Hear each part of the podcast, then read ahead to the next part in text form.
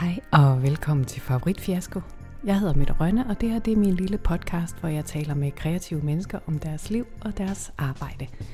I dag der er jeg på besøg på øh, gruppe 38, og måske så kan du høre nogle børn i baggrunden, og det er altså publikum, der lige er kommet ud fra en teaterforestilling, og lige om lidt, så kommer dagens gæst også ind til mig. Men det må vel være det, man går efter. Man går efter det ypperste. I dag der taler jeg med Bodil Alling. Hun er skuespiller, manuskriptforfatter, instruktør, og så er hun modtager af Statens Kunstfonds hædersydelse, og har siden 1990 været teaterleder for det lille storbyteater Gruppe 38, som ligger i Aarhus. Gruppe 38 har modtaget et hav af priser og har turneret massivt rundt i verden.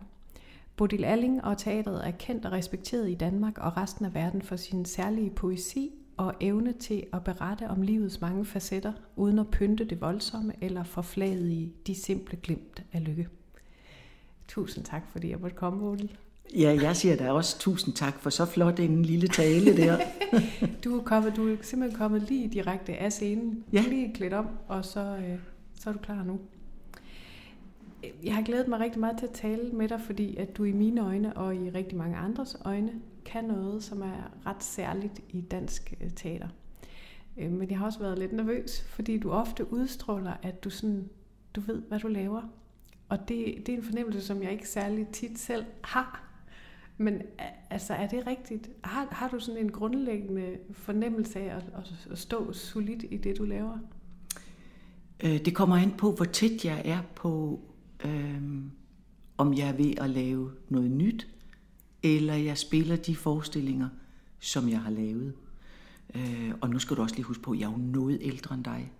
Og jeg har gennem livet været hunderad hver eneste gang, jeg skulle spille, hver eneste gang, jeg skulle begynde på noget nyt. Så det, det er en langsom sikkerhed, jeg har fået over årene, med, fordi jeg har en erfaring for, at det tit går godt. Og det betyder jo ikke, at det ikke også kan gå ravne skidt. Men altså, hvis jeg skal lave en ny forestilling, så er jeg hunderet.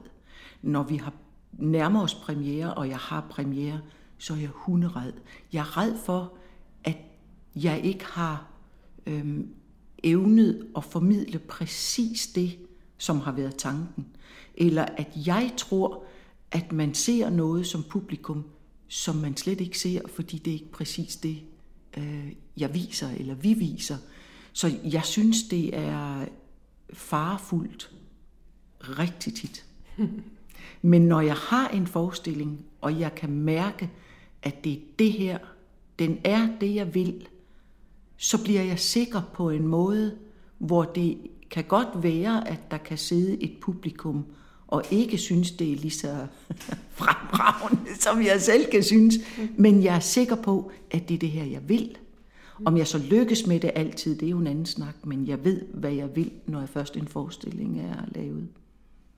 Men det er altså noget, du har lært? Det er noget, jeg har lært, og det har taget mig rigtig lang tid at nå til ikke at øh, være hunderad altid. Er den der angst, eller hvad vi skal kalde den, hunderedhed, mm. er den delt over? Altså går den på dit personlige jeg, eller på dit øh, scene jeg? Den, ja. den går på begge dele. Mm. Jeg har stadigvæk, øh, trods mange års erfaring, virkelig svært ved at skælne. Jeg, jeg tager det meget dybt ind, når øh, det ikke går godt, eller hvis, øh, hvis jeg ikke har gjort mit ypperste, kan man sige. Altså hvis jeg står og spiller en forestilling, og jeg kan mærke, det her, det er det gør jeg ikke godt nok i dag, så er jeg plaget af det, indtil jeg får spillet forestillingen en gang til. Fordi jeg tænker, det er simpelthen urimeligt, at dem, der sidder der nu, ikke skal se noget, der er lige så godt som dem, der var her i går. Og jeg kan virkelig slå mig selv oven i hovedet, men det tror jeg er meget almindeligt for øh, udøvende mm. af alle slags. Mm. At man kan virkelig gå i skammekrogen bagefter og forbaske, at man ikke lige kunne levere det så præcist og så vidunderligt, som man gerne vil. Så jeg synes, det er barskt, altså, og jo selvfølgelig også ganske vidunderligt. Så der må jo være noget ved det, som er mere vidunderligt end barsk, fordi du har gjort det i virkelig ja. mange år. Øhm, Som 24-årig, der bliver du ansat her på gruppe 38, som det, der på det tidspunkt hedder teatermedarbejder. Det vil Ja. måske hedde skuespiller i dag. Øh, Men hvordan endte du i teater? Ja, det er Søren Dans med svært at sige. Altså, jeg gik jo en omvej, ligesom rigtig mange andre har gjort. Jeg, øh, jeg startede med at gå på øh, Kærteminde Husflidshøjskole. Og der, det har jo, altså så kan man sige husflid. Hvad søren har det med noget at gøre? Men det er jo altså ikke frikadeller og rødgrød, det er øh, håndværk, altså øh, kunst, håndværk. Og da jeg øh, startede der, der kunne man vælge et fag, der hed drama. Så bortset fra, at jeg også kartede garn og lavede nogle små ting i træ og metal og sådan noget, så havde jeg drama med en fantastisk lærer.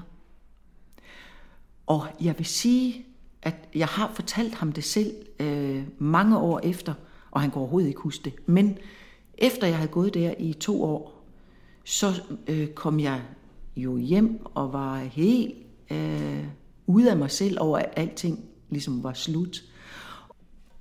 Så søgte jeg ind på dramaturgi øh, her i Aarhus, og tænk, så fik jeg et øh, brev fra min dramalærer øh, fra Kærteminde Husflidshøjskole, hvor han skrev, at han af omveje havde hørt, at jeg havde søgt ind på dramaturgi, og kære Bodil, du er ved at begå en fejl. Der skal du ikke ind. Det er slet ikke det, øh, du skal lave. Og så søgte jeg ind på Herning Højskoles dramalederlinje. Og der fandt jeg jo ret hurtigt ud af, at hele den pædagogiske del af den uddannelse, det var faktisk ikke rigtig den, der rykkede for mig. Øh, det var hver eneste gang, vi skulle lave øh, noget aktivt på scene, løse sceniske opgaver. Øhm, og så da jeg kom ud derfra, havde vi, var vi en lille gruppe mennesker der fra Herning, som startede et teater, øh, der hed Lattergalen, og som øh, flyttede til Fredericia, fordi det var på det tidspunkt en død trekant, øh, hvad teater angik, øh, Fredericia, Kolding, Vejle. Og så tænkte vi, at vi ville være Guds gave til befolkningen dernede.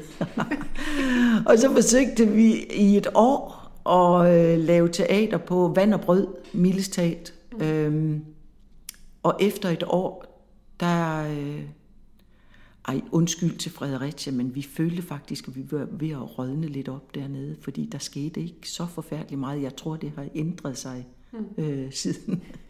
og så søgte vi alle sammen ud i, i teatre, etablerede teatre. Og jeg søgte på gruppe 38 og, kom, og blev ansat og tænkte, det er ikke muligt. Jeg begyndte at få, jeg tror ved Gud, jeg fik 11.000 kroner på en løncheck om måneden. Og jeg var jo helt ude af mig selv. Og jeg kunne godt tage mig selv i at tænke, hvornår opdager de, at jeg kan faktisk ikke rigtig noget af alt det, jeg skal kunne her. Jeg, der var jeg red rigtig, rigtig mange gange. Fordi jeg havde hele tiden den der i nakken. På et tidspunkt så opdager de, at det skulle vist en fejl, det her. Men altså, Den har jeg fundet ud af i løbet af den her podcast eventyr, at den er meget, meget normal hos udøvende aktører. Jamen ved du hvad, jeg tror også, det hænger sammen med, at vi ikke er rigtigt uddannede, mange af os. Altså, mm. når du siger, at vi hed teaterarbejdere dengang. Altså, der var jo ingen af os, der kunne tage i sin mund, at vi var skuespillere. Altså, det ord, det var helt ude af billedet. Mm. Altså, fordi det var alt, alt for voldsomt. Hvad, skulle, hvad bilder du dig ind og kalder dig skuespiller? Mm. Sådan en stratenrøver, der hverken har den ene eller den anden øh, højere uddannelse inden for noget som helst. Ikke? Teaterarbejder, det var ligesom, så var man på linje med hinanden og kollektiv. Og, Men kan du huske, hvornår du første gang så kaldte dig skuespiller? nej, det kan jeg faktisk ikke huske. Men jeg kan huske, at jeg blev provokeret til det. Altså, jeg kan huske, det ikke var min egen beslutning. Det var en eller anden, ja, om det var en instruktør, vi havde, eller om det var en, en skuespiller, der var ansat som freelance, jeg kan ikke huske det, som lidt hånede, at vi hed teaterarbejder. Så stod dog ved det i laver. Altså, øh, og jeg kan også godt huske overvindelsen første gang, det stod på tryk. Skuespiller Bodil Alling, det, jeg kunne sådan helt, du ved, mm åh, der er bare der ikke er alt for mange, der læser det. Der føl, det føltes lidt sådan snobbish, eller mm. jeg ved det ikke. Det er meget besynderligt. Nu tænker jeg ikke over det mere, men... Uh, mm. Kan du huske den første forestilling, du lavede her? Hvordan det så bare at stå på et etableret teater? Ja, der var jeg red. Virkelig, jeg virkelig, et tema. virkelig red. Øv i griner bare var min første forestilling her som ja. jeg spillede sammen med Erik Møller, som sidenhen blev til Teater 83. Og han hjalp og støttede mig virkelig, virkelig godt. Ellers så tror jeg ikke, jeg var kommet igennem det. Fordi det, det betød jo også noget, at der kom en løncheck. Det var ligesom om, at så skulle man kunne naturligvis meget, meget mere, end øh, når man var på vand og brød og øh, hudlede sig igennem og sådan noget. Ikke? Så alvoren blev jo noget større. Mm. Og måske også for stor indimellem i mit hoved. Altså, men der havde jeg Erik Møller, og han var rigtig god ved mig. altså det her med pres på og en tjek. Mm. Nu har du jo fået Statens Kunstfonds hedersydelse. Det er et forfærdeligt ord. Ja, det er forkert. Livslang ydelse hedder det. Gør det det? Så jeg ja. håber fandeme, jeg bliver gammel. ikke? For det er jo selvfølgelig lidt sent i livet at få sådan en sikkerhed. Men altså, det er sådan set min reaktion på det var lidt også, mm. det kan ikke passe. Mm. Et eller andet er galt her. Mm. Jeg kunne ikke forstå øh, beskeden, da jeg fik den. Nej. Der må være et eller andet galt. Kan der være nogen, der laver fis med mig? Eller jeg kunne simpelthen ikke forstå det. Men altså indtil videre betyder det jo ikke så meget. Det er jo først, når jeg bliver øh, vil jeg tro, pensionist eller sådan noget, at, at øh, jeg får gavn af det. Mm. Men det er jo også virkelig, virkelig en stor tryghed for mig, som har været her i så mange år i et teater, hvor hele den der pensionsordning, du må tænke på, vi er jo både skuespillere og arbejdsgivere, mm. så alt, hvad der kunne spares på, mm. blev der sparet på, og det er vores egen beslutning. Jeg kan huske, hvordan jeg var helt... Øh, øh, da, da det blev en fast regel, at teatret skulle udbetale eller øh, øh have pensionsordning, jeg tænkte, nej, men det kan da ikke være rigtigt, det er da helt urimeligt. Med de få penge teatret får, og så skal vi til at have pensionsordninger. Mm. Nu er jeg rundet de 60 og er rimelig glad for, at den regel blev indført for nogle år siden. Ikke? Mm. Men øh, ikke så meget, tror jeg, at man kan nå at, at have penge på bogen til at forsøge sit liv, når pensionsalderen træder ind. Men har det gjort noget for den måde, du tænker dit arbejde på? Er det, er det et pres? Er det ligesom, ligger det i baghovedet, at nej, nu har jeg også fået det? Så nej, også... det gør det ikke. Hvis ikke du havde nævnt det, så havde det ikke, øh, så rumsterer det faktisk ikke i mit hoved. Mm. Øh, og, men det gjorde det selvfølgelig lige dengang jeg fandt ud af, at det var, virkelig, det var virkelighed. Mm. Øh, der begyndte jeg at tænke på, nå, men så kunne man jo faktisk godt gå på pension øh, til den tid, mm. når jeg bliver 67. Ikke? Mm. Så er det faktisk en mulighed. Den mulighed havde jeg ikke tænkt så meget over før. Mm. Men altså, jeg tror da, at jeg skal blive øh, øh gammel og svag og utæt i bag, før at jeg... Ja, det er i hvert fald svært at forestille sig lige nu, mm. hvor jeg er rask og rørig og ikke mm. kunne drømme om at stoppe. Mm. Så vi får se. Jeg har talt med nogle af dine kolleger, så det for skam. er altid øh, en ret spændende øh, proces at finde ud af, hvad dem, som arbejder tæt sammen med dem, jeg snakker, om, øh, snakker med, hvad de sådan ligesom siger. Og jeg har blandt andet talt med Folmer Christensen, okay. som er skuespiller, og han har blandt andet kurateret bør, øh, Horsens Børneteaterfestival øh, sammen med dig tilbage i 2009. Ja. Og han siger, øh, ja, jeg skal lige forklare, fordi på det tidspunkt, der lancerede I nogle ændringer i strukturen af den her børneteaterfestival, og det var der mange, der blev ret vrede over på det ja. tidspunkt. Mm. Og han siger, øh, vi stillede os frivilligt med røven i sparkehøjde i en branche, hvor den slags kuratering var aldeles uhørt, og der også gav knups og udløste boykot. Men især Bodil udviste stort courage og holdt fast i vores opgave om at udvælge kvalitative forestillinger. Det gav rigtig mange lærerige snakke og diskussioner. Og da jeg hører det her, da, jeg ved, du, du sidder jo også og kuraterer nogle andre festivaler, såsom mm. Danish Plus og Enestående, eller også en monolog. Ja, sammen med, sammen med andre, og, ja. og Ilt Festivalen også, ja. Ja, du, ja. du er aktiv. Men hvordan Altså, jeg har virkelig tænkt meget over, hvordan jeg skal stille det her spørgsmål. Det er enormt svært at stille, uden at komme til at lyde øh, fordømmende. Men hvordan besluttede du, at du har ret til at bestemme, hvad der er godt og hvad der er skidt? Ja, den beslutning har jeg heldigvis aldrig taget. Altså, jeg, nej, altså jeg, jeg mener faktisk, at det, øh, det er næsten umuligt at vide, hvad der er... Øhm, nej, det er forkert svaret. Altså, øhm,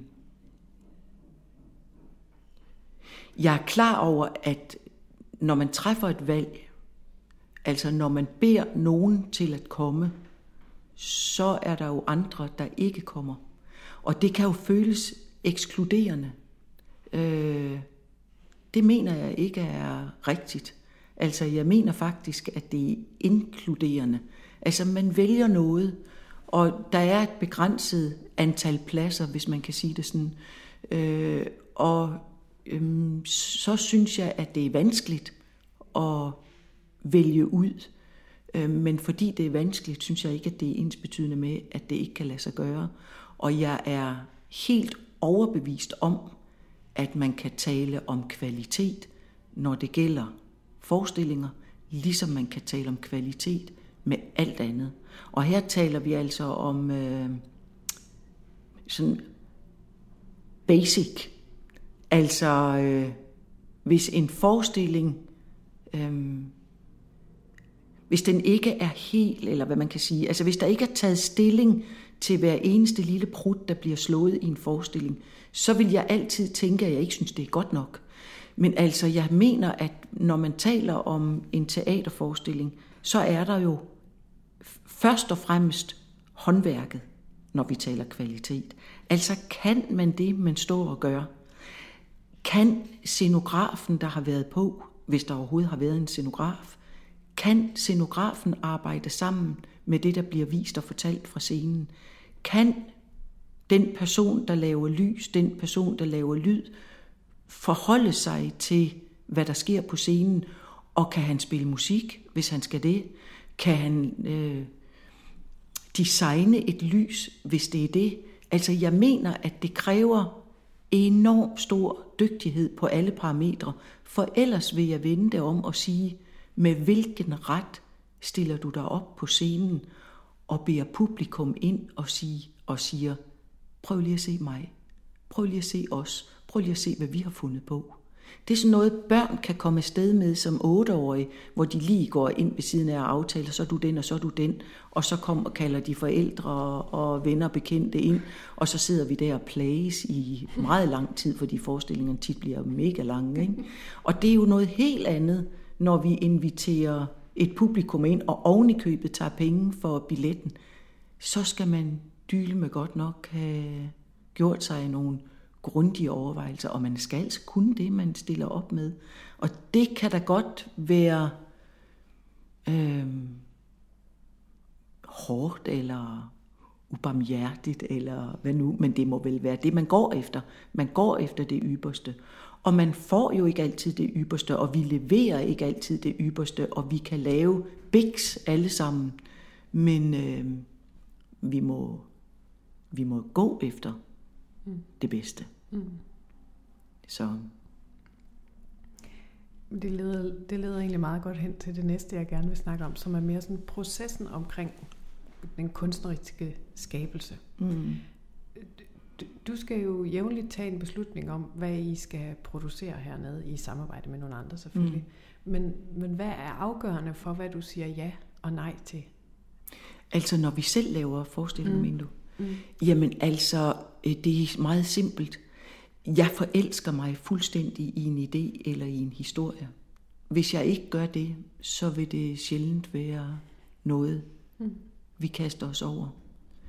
Øh, og det, kan, det er jo ikke nødvendigvis en idé, der kommer fra mig selv. Altså, der er jo også andre skønne kræfter, altså nogle af de øh, instruktører eller skuespillere, jeg har arbejdet sammen med, kan enten under en opsætning få en idé ud af det, der er ved at blive lavet til en anden forestilling, eller når vi kører rigtig, rigtig langt i vores teaterbiler for at vise forestillingen et eller andet sted i landet eller uden for landets grænser, så bliver der jo også talt og digtet løs, og idéer opstår. Så det er rigtig tit stadigvæk et fælles anliggende at få idéerne. Men jeg synes, det er meget nemt at mærke ret hurtigt, om det er noget, jeg bliver begejstret for, og om de andre bliver begejstrede. Øh, og jeg mener faktisk, at det er hele drevet i at lave en forestilling. Det er, at man selv, men også de andre, står ved siden af og er virkelig begejstret, for så, så kan man holde til meget besvær. Mm. Og der er jo, ja, og det ved du. Altså, det føles jo som om det nærmest er umuligt at starte på et nyt, en ny forestilling, og så forestille sig, at der skal komme en premiere, og at det nok skal gå godt. Det er jo helt, mm. helt vildt hver eneste gang. Men hvordan gør du med de her idéer? Fordi altså, øh, ofte skal der jo søges penge, og der kan jo gå flere år eller ja. et år. Øh, hvordan holder du den forelskelse eller den begejstring i live i så lang tid? Ja, det ved jeg faktisk ikke. Altså, vi er jo lidt privilegerede her, for vi skal ikke ud og søge penge på en idé hver gang. Mm. Vi får øh, vi jo øh, får tilskud af kommunen for fire år ad gangen. Mm. Men derfor kan en idé jo godt ligge over i nogle sæsoner, fordi sæsonerne er planlagte, og en idé skal ligesom, hvis man skal have fat i den instruktør, man gerne, gerne vil arbejde sammen med skuespillere og den slags ting, så skal man jo være ude i god tid. Men jeg synes ikke, det er svært at øh, blive begejstret og lægge det ind i øh, computeren, og så genfinde mm. begejstringen. Mm. Øhm, det synes jeg ikke er svært, men jeg kan godt have lyst til, når først jeg begejstres for noget, at oh, bare det så var lige nu. Mm. Bare det var lige nu, hvor det er så vidunderligt, øh, hvad skal man sige, ansvarsfrit på en eller anden vis, bare at digte løs og forestille sig, at det her, det bliver knagen dans med godt. Ikke? Mm. Når man så nærmer sig det håndgribelige arbejde, så kan man blive mere i tvivl om, om man overhovedet har fat i nogen ende, kort eller lang, eller noget som helst. Ikke? Mm. Det var i maj i år, her 2018, der skulle jeg spille en forestilling på en af de øh, festivaler, som du kuraterer, den der hedder Danish Plus. Ja. Man spiller en gang ja. for de her øh, forskellige indkøbere. Det er nådesløst, ikke? det er ja. nådesløst. Ja. Og jeg tænkte rigtig, rigtig meget på i, øh, i tiden op til, hvordan sikrer jeg mig, at jeg piker præcis ja. klokken 8 den mm. mandag aften. Mm. Øhm, jeg er ikke sikker på, at jeg fandt øh, sådan de, de gyldne øh, ord til det, mm. men har, har du noget, du gør? Nej. Ligesom, nej. Nej, det har jeg ikke. Altså hvis, hvis jeg ved, at nu skal det, altså nu er det, øh, nu, nu gælder det, det ja, så er det ligesom om, jeg får lidt susen for ørerne faktisk. Altså som om jeg er i et rum, hvor jeg ikke selv, hvor jeg ikke rigtig kan gøre noget. Mm. Altså øh, man kan godt bilde sig ind, at hvad med at lave en grundig opvarmning og mm. Få løsnet pelvis og øh, alt det der, man kan gøre. Men det, vil, det hjælper mig ikke en hatfis. Mm. Altså, øh, det er ligesom om, jeg får sådan en osteklokke ned over hovedet, og at jeg ikke kan øh, tænke ordentligt, eller fokusere ordentligt. Eller, og så går døren op, og publikum kommer ind, og heldigvis i langt de fleste tilfælde, så, øh, så, så er det bare nu. Mm. Og så sker det. Mm. Og det går godt. Mm. Mange gange. Det er utroligt at tænke på, hvor, hvor træt man kan være af at have arbejdet en time. Ikke? Ja, men, og det er meget svært at forklare. ja. øh, altså, jeg møder det, det gør du sikkert også. Mm. Altså, herre du milde skaber en time. Nogle gange så her hos os, der er det jo 50 minutter, ikke? Mm. når vi spiller for et øh, børnepublikum, der kommer ind. Og altså, man er jo, man er jo fuldstændig færdig bagefter. Mm. Altså, og det kan være svært at forklare den der enorme koncentration, som man udsætter sig selv, sin hjerne, sin krop for, at det er så meget et koncentrat, Mm. Så man er en gammel karklud, når man er færdig. Eller måske ikke lige, når man er færdig. En halv time efter. Bedst, om man tror, man fik så meget energi af det. Ikke? Så ligger man der og ligner noget, katten har slæbt ind bagefter. Det rammer vi snart. Den ja. halve time. det går nedad herfra. Ja, ja. Øhm, jeg har også talt med Hans Rønne, Ja. som er skuespiller, instruktør og medstifter af teatret. Øhm, og han siger blandt andet om dig, at Bodil er en stor teaterpersonlighed, ikke bare i børneteaterkredse, men i dansk teater i det hele taget.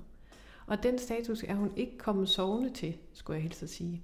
Hun har arbejdet benhårdt på gruppe 38 i en menneskealder for at finde frem til den specielle fortælleform, der gør, at hun kan transformere komplekse, almen menneskelige problemstillinger ned i børnehøjde, så de giver mening både for en på 8 og en på 70. Analytisk er hun knivskarp. Hun vil noget med sit teater, og hun er kompromilløs og stedig som bare fanden. Men, eller måske netop derfor, er det altid befordrende at være i et arbejdsrum med hende. Det var meget flot, var. Du har mange fans. Det var dog fantastisk. Ja, det var dog... Det varmer. Ja, Rigtig dejligt. men hvordan, hvordan gør du det? Altså at transformere komplekse, almen menneskelige problemstillinger. Hvad, hvad, hvad, hvad, sådan helt lavpraktisk. Du forelsker dig i en idé. Ja, og så tænker jeg ikke et sekund på, om det er en 8-årig eller en 70-årig, der skal se forestillingen. Øh, Så jeg konstruerer ikke øh, forestillinger øh, til en bestemt aldersgruppe, kan man sige. Altså, jeg ved godt i udgangspunktet, hvem den her historie, altså er det en, jeg forestiller mig, også skal spille for børn. Mm. Så tænker jeg ikke på, skal den så også være for voksne, for det giver sig selv for mig, at, øh, at, at de historier, vi vælger, måden at fortælle det på, det har ikke nogen øh, aldersgrænse opad i mit øh, hoved. Der er det lidt, der er, en, der er måske en grænse nedad, og det har noget at gøre med abstraktionen eller kompleksiteten i en historie. Eller, øhm, men men øhm, altså, det, det ligger jo lidt i begejstring. Altså, det skal være virkelig, virkelig vedkommende for mig selv. Hvis det ikke er det, og hvis jeg ikke er inde og pille i noget, som øh, jeg synes øh, er livsafgørende, øh, så, øh, så fænger det mig ikke. Øh, Så jeg er meget interesseret i, at historierne både har en kompleksitet, men også at livet er på spil. Øh, ikke kun når jeg afleverer det, men i den historie, øh, eller fabel, eller hvad det nu er, som vi tager fat i. Øhm, og det, det er anderledes i dag for mig, end det var, da jeg startede. For på det tidspunkt, der var øh, langt de fleste forestillinger, der blev spillet for børn, var jo funderet i øh, pædagogik, altså en, en, en pædagogisk grundtone, ligesom hvad skal børnene lære, eller hvad er det, vi vil børnene her. Og det er ikke, den, det, er ikke det udgangspunkt, vi har her mere. Øhm, men vi kan selvfølgelig spørge os selv, når vi er halvvejs eller to tredjedel inde i et projekt, jamen hvad er det, vi vil børnene her? Altså, nu har vi ligesom øh, fundet ud af, hvad er det her for en historie? Hvorfor er den her historie bare så vidunderlig? Hvad er det for nogle ting i den, der gør, at øh, den betager os? Og så kan der komme langt hen i processen, hvordan skal den betage børnene? Lige nu sidder jeg faktisk sammen med Hans Rønne øh, og nogle af mine virkelig gode kolleger og, og arbejder på Babettes gæstebud, som vi skulle have lavet udelukkende for voksne, fordi jeg mener ikke, at, at Karen Bliksen på noget tidspunkt øh, har forestillet sig, at den øh, skulle være for børn. Og det er jo ikke et drama, det er jo ligesom øh, en række begreber og øh, nogle historier, som absolut er for voksne. Øh, kunstens væsen og mm, hvad pokker der ellers er i den historie. Og det find, der, jeg synes, det er så vanvittig god en historie, at øh, nu skal vi prøve at omsætte den og sige, hvordan får vi alle de begreber og alt det her til øh, at øh, vække noget i en 8-9-årig for eksempel. Og det ved jeg slet ikke, om den kan. Men jeg kan også sige, at hvis den ikke kan, jamen så må man jo invitere nogle andre ind til den. Så på den vis planlægger jeg ikke, øh, den skal spille præcis for den her aldersgruppe. Og det gjorde man jo tidligere, når det var for børn. Jeg tror også, der er nogen, der gør det endnu, som har et andet udgangspunkt. Øh, og det er bare forskelligt. Det siger ikke noget om, hvad der er rigtigt eller forkert eller bedst eller dårligt. Det, det er bare forskellige udgangspunkter. Men hvordan kommer I fra, eller du fra, fra ideen og hen til en form på ideen? Ja, men det, det er lige så forskelligt som, øh, som altså det er forskelligt fra forestilling til mm. forestilling. Altså som regel øh, har vi jo ikke et færdigt manuskript for eksempel. Mm. Det er sjældent. Nu har vi et forlæg, som er en bog. Det er sådan set også lidt sjældent. Det kunne lige så godt være bare en overskrift. Den forestilling, vi lige har spillet her i formiddag, der lavede vi en overskrift sammen med Katrine Poher, som vi arbejder meget sammen med. Vi har lavet en forestilling om frygt sammen for et par sæsoner siden, og nu vil vi gerne lave en om vrede, og da det gerne skal være en trilogi, så næste gang skal det være en overskrift, der hedder kærlighed. Og så begynder vi at snakke om, hvad er vrede, hvilke udtryk har det, hvilken lyd har det, og så modellerer vi alting øh, ind imellem hinanden. Vi vil gerne arbejde med øh, i den om i forestillingen om øh, frygt, der arbejdede vi med skygger. Skygger, der blev lavet øh, med besynderligheder, men hvor man ikke så transformationen, man så skygger på en bagvæg. Og her laver vi det omvendt, fordi øh, frygten er ligesom indadvendt.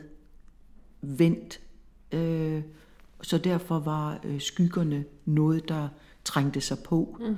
øh, indefra. Og her mener jeg, at vreden den er så udadvendt, så alt lys, alt, alt hvad der sker på scenen, er noget, du ser blive gjort mm. udefra. Mm. Og det kommer jo kun af en teori om, hvor sidder udtrykket, hvordan giver det sig udtryk, hvordan transformerer man også det i formen, og hvordan transformerer man den ned i scenografien og lys, lyd, alting. Så på den vis så bliver det modelleret sådan, at øh, alting har den samme overskrift, kan man sige. Jeg ved ikke, om det er forståeligt, det jeg sidder og siger, men det er i hvert fald rigtigt. og det, den øh, forestilling, I spiller lige nu, det er den, der hedder Huset, der bliver til en prik. Ja, historien om huset, der bliver til en prik. Ja. ja. Den kan jeg også godt lide. Mm. Øhm, jeg har også talt med en anden af dine kolleger, det er Søren Sundberg. Uh, ja. ja mm. som er, er musiker ham. Og så har han så også lige modtaget Horsens Børneteaterspris ja. her i weekenden. Ja, fantastisk godt. Ja. Og det var velfortjent. ja. ja. Han, han siger også, at du er kompromilløs, øh, når det kommer til kunsten. Og at når du får en idé, så knokler du vedholdende på, indtil det lykkes. Også selvom at øh, det koster knups eller vrede vendt imod sig. Og da det er de samme øh, eksempler med Danish Plus og Ilt og ændringen i strukturen mm. ved Horsens Børneteaterfestival. Men at det aldrig er for egen vindingsskyld, at øh, du gør det. Og så siger han, at du har en fantastisk evne til at få folk til at gå med dig. Mm-hmm. Når du nu har den her evne, er der så noget, du kunne tænke dig at ændre i teateret, teaterbranchen i dag? Noget, du er utilfreds med? Mm. Ja, man kan vel altid finde på noget øh, at være utilfreds med. Altså, der kan være, jeg synes, jeg har ærgelser faktisk. Altså, jeg ærger mig over, at øh, det ikke er helt alment. Altså, en del af vores dannelse og øh, opleve teater. Det synes jeg er virkelig en skam. At der ikke helt... Øh, at der ikke er fuldstændig forståelse for, hvor afgørende det er at se godt teater.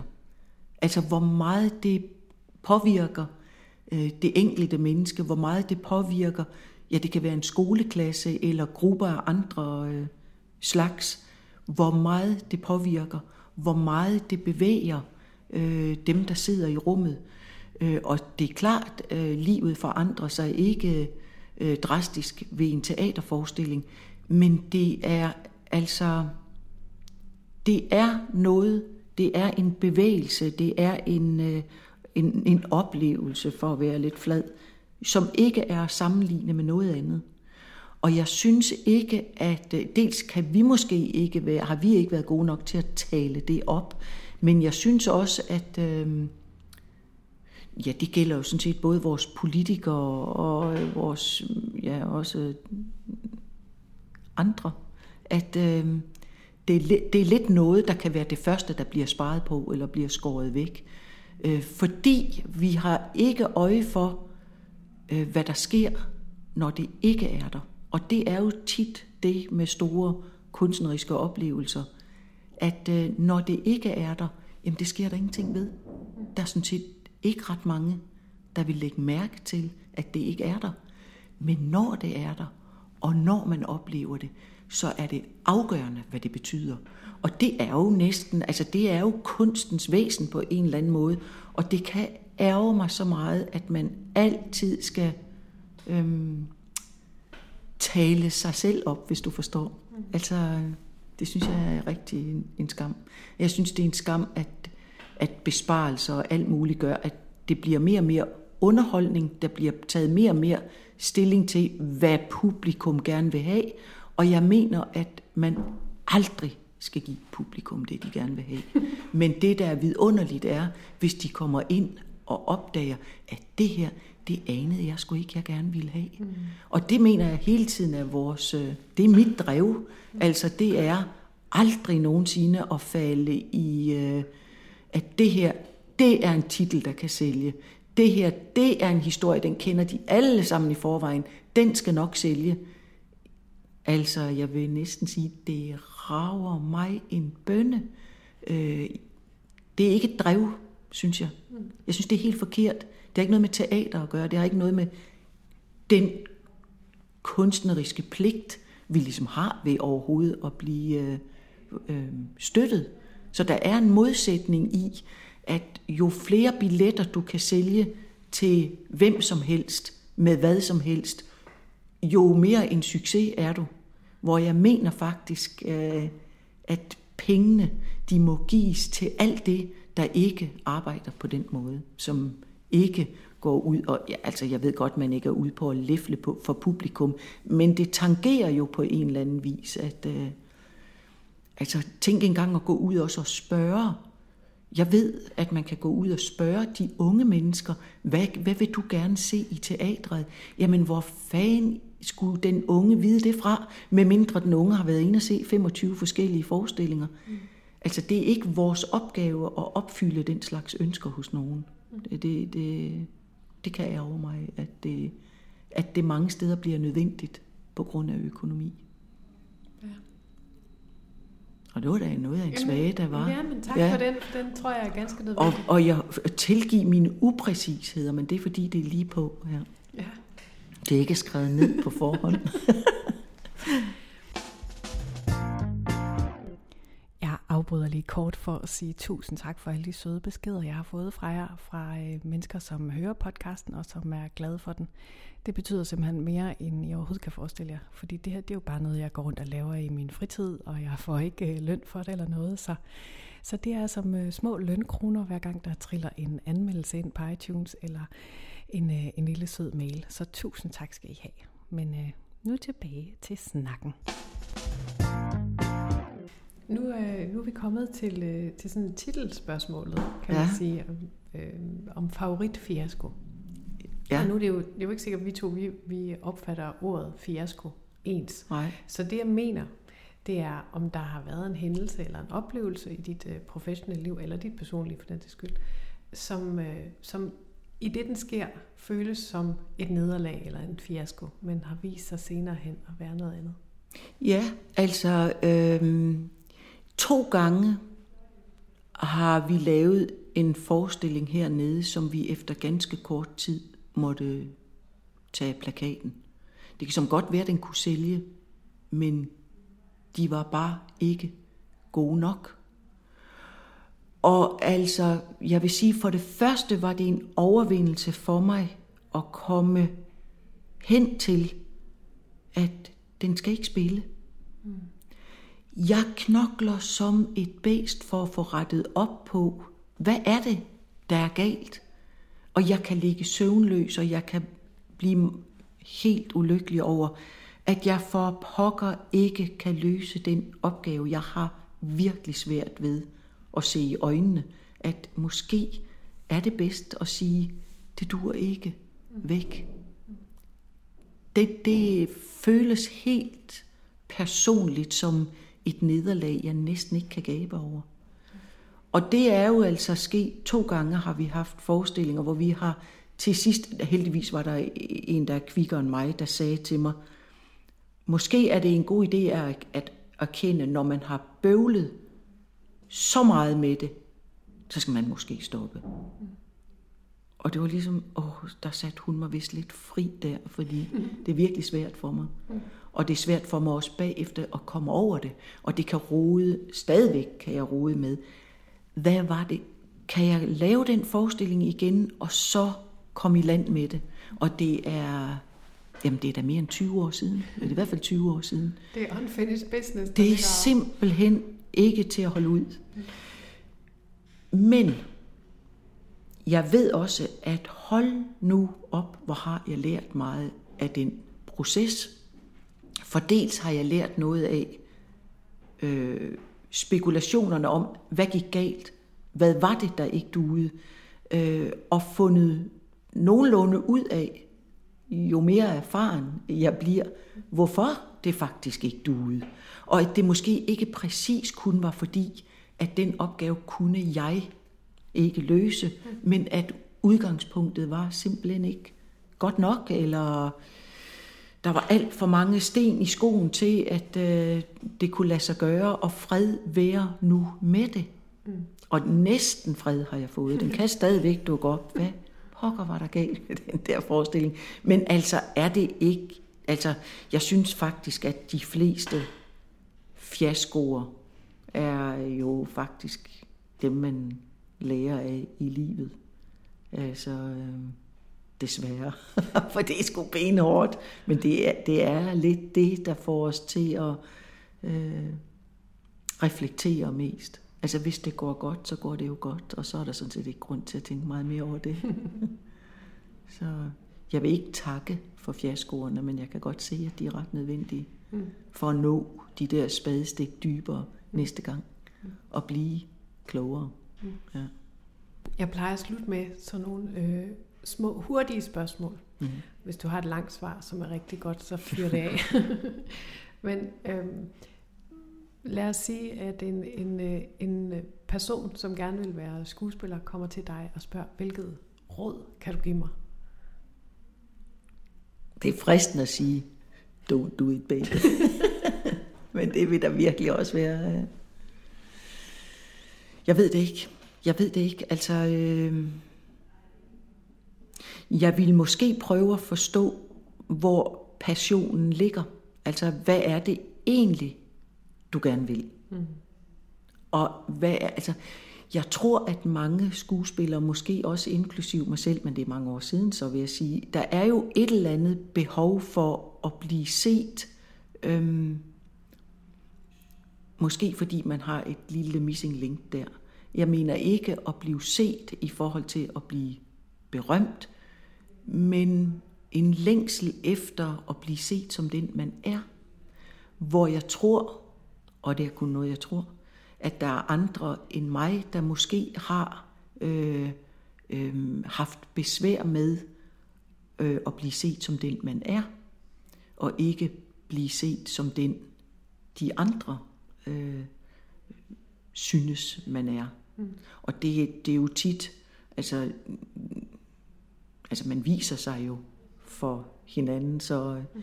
men altså det kan jo være, at man hjemme, at ens forældre ikke har opdaget, øh, hvem var det lige, de fik, fordi de mm. spejler sig for meget selv i børn, eller der kan være så mange årsager til det, og jeg tror, at øh, jeg vil måske våge at tale om med den, der gerne vil være skuespiller, hvad det er for en passion. Og hvis det er et meget ungt menneske, så er det jo slet ikke sikkert, at der ligger en erkendelse af, hvorfor der er et eller andet, der drager. Og, øh, men jeg tror bare, det er godt at så den tanke.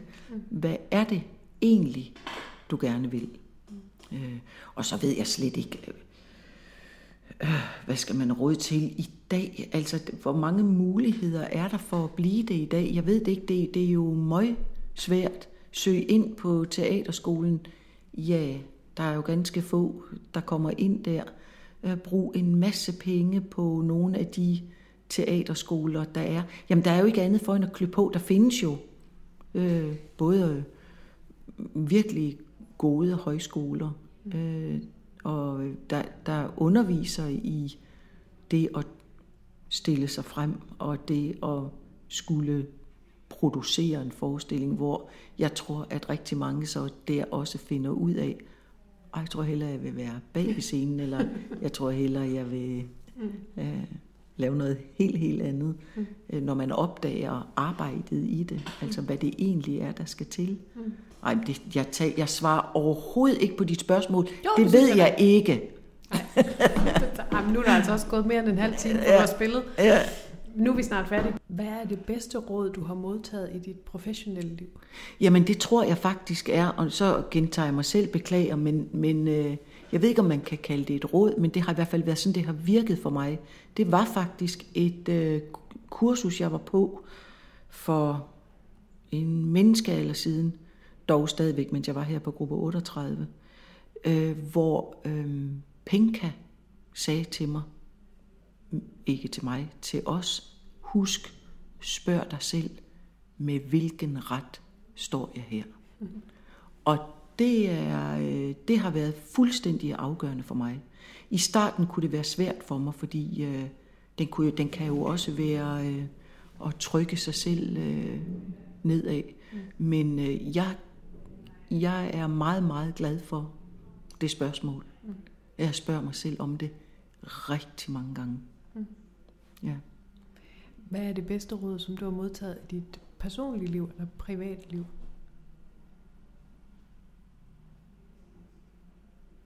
Ja, måske var det giv op. For det har jeg virkelig, virkelig svært ved. Ja. Så det er også en, jeg engang imellem godt kan hive frem og sige, giv nu op. Mm. har, du, har du et motto eller et citat? Eller sådan ja, noget, det går tit godt. Det går tit godt? Ja, og det er efterhånden blevet hele teatrets her. Fordi det er en god øh, trøst, når man fortvivler mm. og ikke kan finde løsninger. Og øh, Søren, Søren Sønberg nogle gange øh, kommer og fortæller, at han har ligget søvnløs, og han har ikke kunne finde løsninger, og han, han kan få udslet, øh, når noget er alt for svært. Øh, og så, så visker vi lige så stille husk, det går tit godt. Så godt i nat. ja. Hvis nu man gerne vil øh, følge med i, hvad du laver, så kan man naturligvis holde øje med Gruppe 38 mm. på diverse sociale platforme. Øhm, du er også på Facebook. Ja. Øh, du er ikke sådan super aktiv. Nej, nej, nej, nej. Nej, nej men det tror du ikke, det har lidt at gøre med min alder også. Jeg ved det ikke. Altså, jeg kan, jeg, det, hvis jeg kunne få en tanke om, at skrive et eller andet, så tænker jeg, ah, ikke noget ævl, det er der ingen grund til, at de andre skal læse. Jeg er ikke god til det. Og jeg er jo virkelig, virkelig glad for, at vi har nogle øh, PR og marketingsfolk her, som, øh, som kan alt det, fordi det har jeg altid været virkelig dårlig til. Altså, jeg er meget, meget dårlig til at sælge vores forestillinger og sælge os. Øh, så hvis ikke vi havde de folk, der kan det, så var vi ildestet. Altså, ja, det har jeg, er jeg bare dårlig til. Jeg kan huske, du engang lagde et virkelig dejligt billede op af en glasdør med et ansigtsaftryk på. Nå ja. Du, du har simpelthen gået ind i døren. Ja, det. på Nordkraft, Teater Nordkraft i Aalborg, og øh, der sad sådan en helt hudfedt øh, plet. Og altså, jeg skulle spille forestilling. Det var et minut i forestillingstid, og det sang, og det rumlede, og det klingede i mit hoved, og mit øje voksede og voksede, og jeg blev mere og mere sort undervejs i forestillingen. Øh, og på Teater Nordkraft sagde de, Nå nej, jamen, du er da heller ikke den første, der er gået ind i den glasdør. Lige sætte en lille sædel på. Ja. Her sidder, så kunne de have afmærket de forskellige ansigter. Ja. Tusind tak, fordi jeg ville komme og tale med dig. Jamen tak for besøget. Det var alt for denne gang. Hvis du har lyst til at høre mere favoritfiasko, så kan du finde os på iTunes og på Podbean. Du kan også finde os på Instagram og på Facebook, hvor du kan følge med i, hvad vi laver, og hvem den næste gæst er, og så videre. Indtil vi lyttes forhåbentlig til ved igen, så have det rigtig godt, og kys på nogen, du holder af. Hej hej.